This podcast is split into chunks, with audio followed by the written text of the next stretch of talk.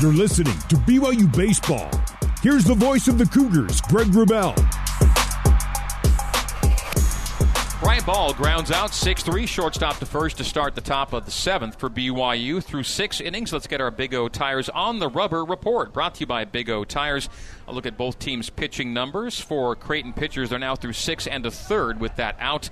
Sorge, and Watts combined to allow five hits, five runs, all earned, three walks issued, six strikeouts.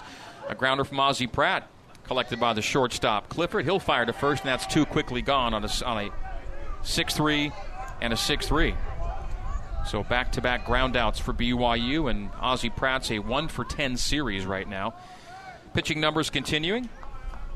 Creighton pitchers combining for 116 pitches thrown. BYU pitching through six. Robison, Foss, Cole, and Hanson through six complete. Have allowed 13 hits, 15 runs, all earned, six walks, five strikeouts, one wild pitch, one hit batsman, 142 pitches. That's on the rubber brought to you by Big O Tires. Big O Tires, the team you trust. All right, after a pair of groundouts from Ball and Pratt, Cooper Vest who moved from left to first base in the left in the last inning, stays in the two hole.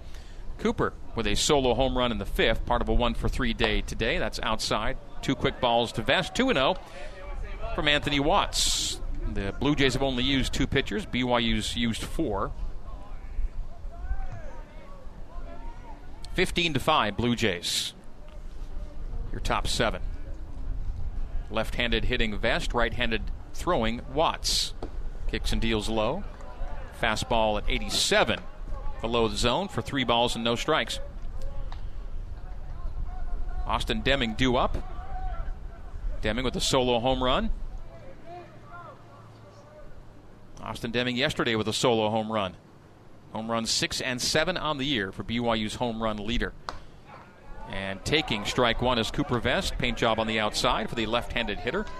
Goes to three balls and a strike. 86 mile per hour heater on a cold afternoon here in Lawrence. Misty rain all day long, and that was the forecast. It was 90% precipitation, and that forecast was nothing if not accurate today. The 3 1. And that's fouled back over the press box. Count goes full after a 3 0 start to the count by Watts. Seventh inning stretch is coming up after one more out. In the top of the seventh, in a game BYU trails by 10. Cougs played a lot of one run games and very close games. This is not one of them at this point. It's rare that uh, the Cougars get knocked around like this this year, but it's happened today. 15 5, Blue Jays. The 3 1, the 3 2, beg your pardon. And they're going to say he went around, and that will be a backwards K, or actually a swinging strikeout on the appeal. And so a 1 2 3 inning for BYU as Cooper Vest is down on strikes.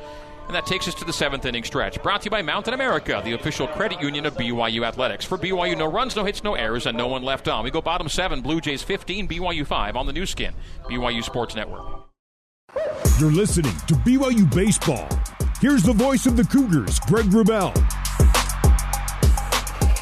Well, with uh, Creighton not needing to bat in the bottom of the seventh, they called this one after seven. Technically six and a half innings today, but with the score 15 to five, Creighton and BYU having just batted in the seventh, they've gone final with this one. So an early end on a cold, bitter day, and bitter day in a lot of ways for BYU Cougs fall by a score of 15 to 5. So through six and a half, a seven inning game with Creighton not needing to bat in the seventh. The Blue Jays win it by a score of 15 to 5 on a weather delayed and now shortened day here in Lawrence, Kansas. We'll come back with post game coverage, honors, and stats, and Trent Pratt after this. From Hoglund Ballpark in Lawrence, Kansas, the final score in a shortened game Creighton 15, BYU 5, 5 on the Nu Skin, BYU Sports Network.